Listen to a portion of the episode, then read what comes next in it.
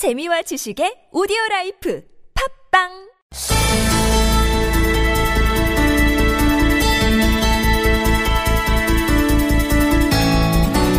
자유한국당, 국민의당, 바른정당 이 세 당이 단일 개헌안을 마련해서 5월 9일 이 대선 투표 날 개헌 국민 투표도 함께 실시하자고 합의했습니다. 자, 제1당인 민주당을 제외하고 과연 현실화될 수 있을까? 이게 미지수인데요. 그래서 많은 사람들은 바로 이들에게 관심을 집중시키고 있습니다. 바로 민주당 내 개헌파 의원들인데요. 자, 그 가운데 한 분입니다. 국회 개헌특위 소속으로 민주당 내 개헌파 모임의 이종걸 의원 연결합니다. 여보세요.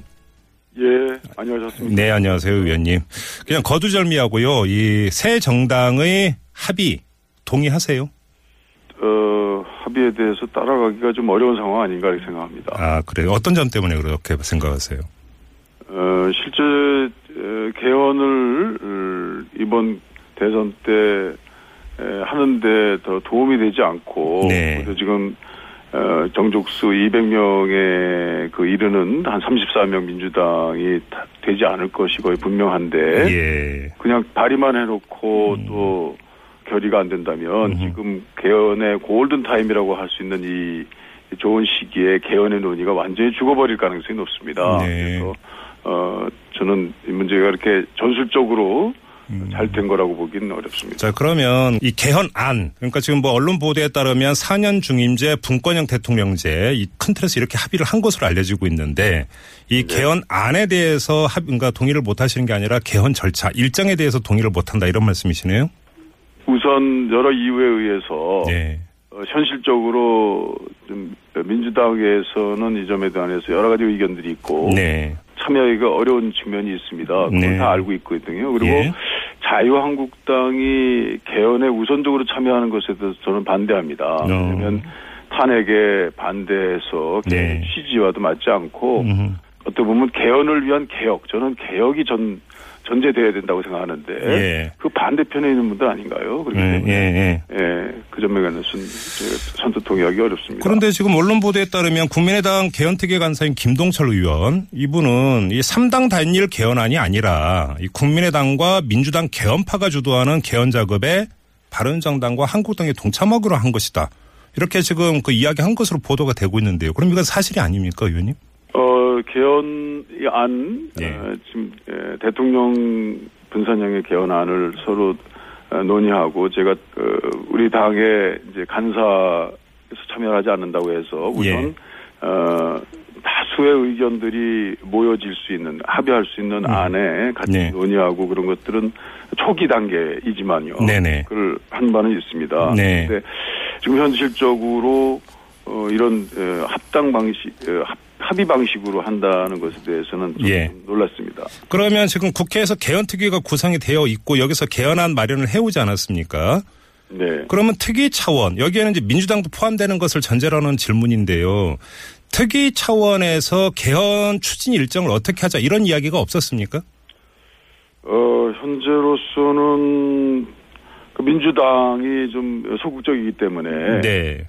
에, 대선 전에 개헌하는 방, 어, 방법에 대해서는 음. 사실상 에, 어렵지 않겠나라는 어, 그 입장 속에 네. 사실 개헌 일정에 관해서 합의하지 못했습니다. 네. 자, 그럼 다시 한번 확인차 질문 드리겠는데요. 특위 차원에서 그러면 대선 투표일에 개헌 국민 투표도 같이 실시하자라는 논의가 있었던 건 사실입니까? 아닙니까? 어, 그것을 목표로 하는데, 네.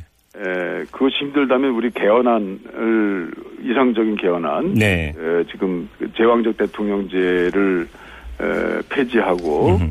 어, 민주주의 질서에 맞는 개헌안을 어, 만들 때 그 안을 어, 그 중심적으로 어, 제시하고 네. 어, 지금 현재 오늘에도 이제 논의가 됐습니다만 소위 전문위원들 중심으로 해서 이루어지고 있는 네. 또 일부 시민단체도 그에 대해서 동의한다고 저희 들었기 때문에 네. 그 부칙 조항 개정 그러니까 어, 다음 지방선거 1년 후입니다. 네. 대통령 선거 이후에 지방선거에 에, 국민 투표를 실시함으로써 네. 어, 개헌을 이제 확정짓는 음. 그것을 부칙 조항에 말하자면 개정 조항의 개정입니다. 네. 헌법 개헌을 예. 함으로써 일자와 시기를 못 받고. 어, 그리고 어그 어, 혹시 개헌에 에, 개헌의 이런 골든 타임에도 불구하고 개헌에 동참하지 않으려고 하는 그 어, 따고 오해받고 있는 네. 분들에게도 그 여러 가지 이해를 돕고 음. 또 개헌을 하고자 하고 있는 음. 하고자 하고 있- 하는 저희들에게도 네. 어, 개헌의 일정을 아주 그 명백하게 함으로써 네. 어, 서로 큰 도움을 어, 합치를 이룰 수 있는 음. 방법이 있지 않겠습니까? 네. 뭐 그것은 지금이라도 빨리 음흠. 예, 진행하면 좋겠다. 그래서 오늘 어, 여러 그 뭐 안철수 전 대표나 네. 문재인 대표 전 대표가 말씀하신 내용도 거기에 상당히 부합할 수 있다. 음. 저는 그렇게 생각합니다. 자, 그러면 정리가 필요한 것 같은데요. 의원님께서는 앞서서 선뜻 동의하기 어렵다고 말씀을 하셨는데, 자, 얼마 전에 민주당에서 의총을 열어서 이 개헌은 지방선거 때 개헌 국민투표를 하는 안으로 당론을 정한 바가 있었죠. 네, 그때 제가 마지막까지 있었는데 네. 어, 늦어도 지방선거에 국민투표를 한다라고 했고 늦어도라고 한 겁니까? 그것은 늦어도의 방점이 있습니다. 그거 예. 제가 분명히 예. 그 늦어도는 네. 개헌 특위에서 가능한 한 빨리 네. 논의해서 예. 라고 했습니다. 그 안을 만들어서라고 했습니다. 가능한 한 빨리라는 것은 내일도 가능하고 모레도 가능합니다. 왜냐하면 그 개정 어, 이런 저희들이 이렇게 절차를 밟아서 다수가. 아, 이제 소위를 전문 소위를 만들어서 한다면 네. 지금 현재 구성되고 있는 좁혀지고 있는 대통령 어, 뭐 4년 중인 플러스 대통령 분산형 음. 포함한 일부의 기본권 개정까지 포함해서 어 뭐 저는 어 지금 현재 3월 30일을 가장 에, 맥시멈으로 어 해서 네. 40일 이내에 할 수 있는 그 어, 사, 상황도 가능한데요. 네. 다만 어, 그 내용 자체가 너무 졸속적이고 또 지금 현재 국민들 중에서는 중요한 그 개헌 과정을 국민들을 빼놓고 한다 음. 이런 그 오해가 있을 수 있고요. 좀, 네. 좀 너무 졸속적으로 하는 거 아니냐, 너무 정략적이다 이렇게 보는 견해들도 있고요. 예. 또 자, 의원님, 그러면 좀 그 이해를 돕기 위해서 좀 네. 그 단순하게 좀 질문을 드리겠습니다. 그럼 의원님이나 민주당 내 개헌파 모임에서 생각하는 그러니까 개헌 국민투표에 그 회부하는 적기는 언제라고 생각하시는 거예요?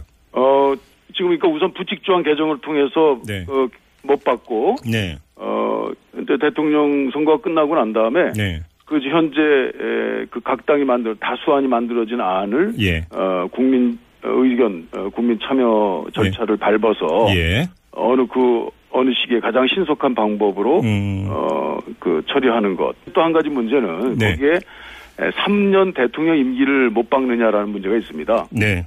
대통령 3년 임기를 어, 못 박는 것이 사실은 국민 투표 시기를 지방선거에 에, 그 하기로 한 것과 서- 저 일관 일관됩니다. 네, 네, 네. 예, 그런데 만약에 대통령을 5년 임기로 어, 그것을 해야 된다고 한다면 네. 이번 사실은 이번 어 1년 후에 국민 지방선거가 아니라 네. 그 다음 총선거에서 어, 국민 투표를 하고 음흠. 그리고 그 이후에 총선은 대통령 임기가 끝나는 5년 뒤에 맞추기 위해서는 총선 임기 그러니까 예. 총선으로 뽑혀지는 국회의원 임기를 2년으로 네. 하는 것이 수밀관합니다. 음. 그래서 굳이 정 안 된다면 네. 대통령 임기 3년으로 못 박는 것이 불가능하다면 네. 어, 이- 지금 그 문재인 대표를 따르는 분들이 그렇게 생각하고 있거든요. 음. 그렇다면 에, 사실 그건 에, 문재인 대표가 얘기한 에, 지방선거 어, 때 국민 투표를 하겠다는 것과 모순됩니다. 네네. 그런데 그 어, 그러나 모순되는 것을 좀 개정해서 예, 예. 5년 임기를 꼭 해야 된다고 한다면 음, 음. 지방선거 때 투표를 하는 게 아니라 네. 그 다음 총선거 때 투표를 하고 어, 국회의원 선거에 2년 임기에 국회의원을 뽑는 겁니다. 알겠습니다. 그러면 의원님, 그이 하도록, 하도록 하는 것입니다. 헌법 부칙 조항 개정에도 그러니까 사실은 절차가 필요한 거 아니겠습니까? 그럼 부칙 조항 개정을 언제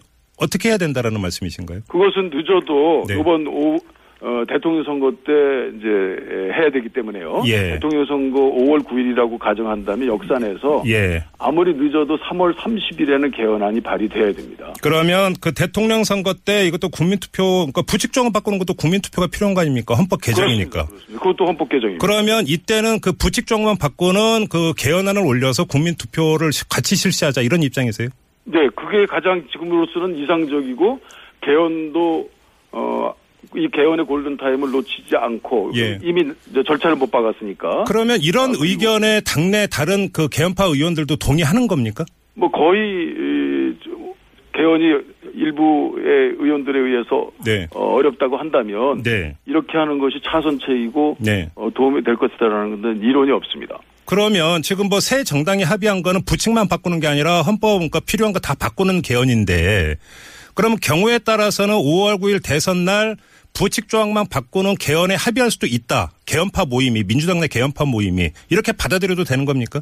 예, 그렇, 예, 그렇습니다. 지금 지난번에 우리 우청에서 한 것도 이런 정도 내용이라면 저는 어, 상충하지 않고 예. 그래서 어, 이런 이런 방식의 견이라면 물론 이제 먼저 오늘 저 자문위원회에서 말씀드린 네. 시민단체 우리 저 광장에 있는 국민들이 그 뜻을 먼저 동의해주고 네. 국회가 스스로 알아서 하는 게 아니라 네. 국민들의 뜻에 따라가는 것입니다. 그래서 그런다면 저는 민주당 34명도 훨씬 넘을 수도 있다. 그러면 혹시 이 되면- 안에 대해서 이 다른 새 정당도 알고 있습니까?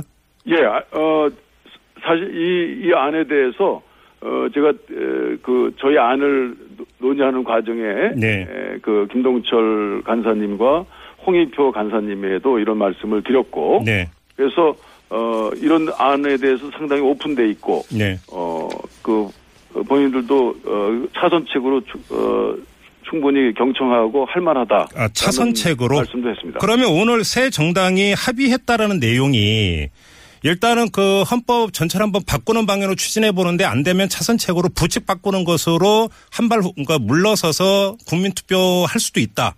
이렇게 이해를 해야 되는 겁니까? 저는, 어, 잘 모르겠습니다만, 예. 이런 이런 부칙 조항 개정도 사실상 싫어할 사람들이 있습니다. 아예 헌법 자체를 손- 손대지 말라라고 하는 예, 예. 있을 것 같고요. 네. 그래서 이 이것 도 어려울지도 모른다. 그렇기 네. 때문에 예. 삼 삼당에 저는 자유한국당이 들어있다는 것에 대해서 저는 전 사실 어, 좀 유감입니다만 네. 어, 자유한국당 어, 그 3당이 한 그 합의 내용에 에, 내용에는 뭐 이면에는 네. 이런 부칙조항 개정을 한다면 타협책으로 그것도 오히려 어 강하게 밀어 어 밀고 있는 네. 어, 타협안으로 네. 어 제시된다면 예. 거기에도 도움이 될 것이다라고 하는 전술적 어 그 무슨 합의 아닌가 그런 사실 에 긍정적으로 그러면- 해석한다면 그것이다라고 생각합니다. 그럼 다시 한번 정리해서 질문 드리겠는데요. 새 당이 한 발 물러서서 그러면 의원님이 주장하신 대로 조항만 바꾸는 것으로 5월 9일에 국민투표 올리자라고 제안하면 민주당의 개헌파 의원들이 동조할 수 있다. 이런 말씀이신가요?